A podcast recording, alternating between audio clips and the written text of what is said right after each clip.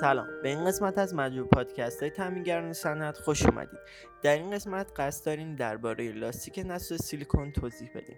لاستیک نسل سیلیکون بدون شک یکی از مهمترین اختراعات بشر در قرن گذشته به حساب میاد. کاربردهای بسیار فراوانی که لاستیک نسل سیلیکون داره باعث شده تا نامهای بسیار زیادی برای اون وجود داشته باشه. برای همین بسیاری از افراد لاستیک نسل سیلیکون رو با نامهای رابر سیلیکون سیلیکون بهداشتی و ورق سیلیکون می‌شناسند. به طور کلی می‌توان گفت که یک پلیمره که از ترکیب اتمهای سیلیسیوم و اکسیژن ساخته میشه. سیلیکون نسوز تنها rubber همون لاستیک موجود در دنیا است که مجوزهای بهداشتی بر استفاده در صنعت مواد غذایی را دارا می باشد از مهمترین ویژگی های لاستیک نسوز سیلیکون می‌تونیم به چند مورد اشاره کنیم.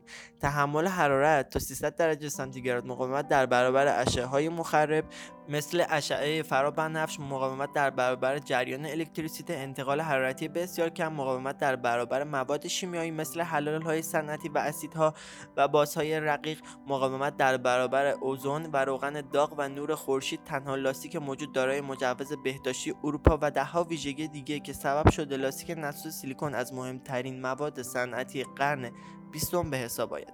به سبب ویژگی های بسیار فراوانی که لاستیک سیلیکون داره انواع محصول بسیاری مختلفی جنس سیلیکون در بازار ساخته و عرضه می شود که مهمترین آنها عبارتند از وارنیش سیلیکون شیلنگ نسوز سیلیکون پارچه نسوز سیلیکون نوار درزگیر سیلیکون نوار سیلیکون ایزولتا ورق سیلیکون لاستیکی نسوز چسب و compound سیلیکون ورق سیلیکون اسفنجی هستند.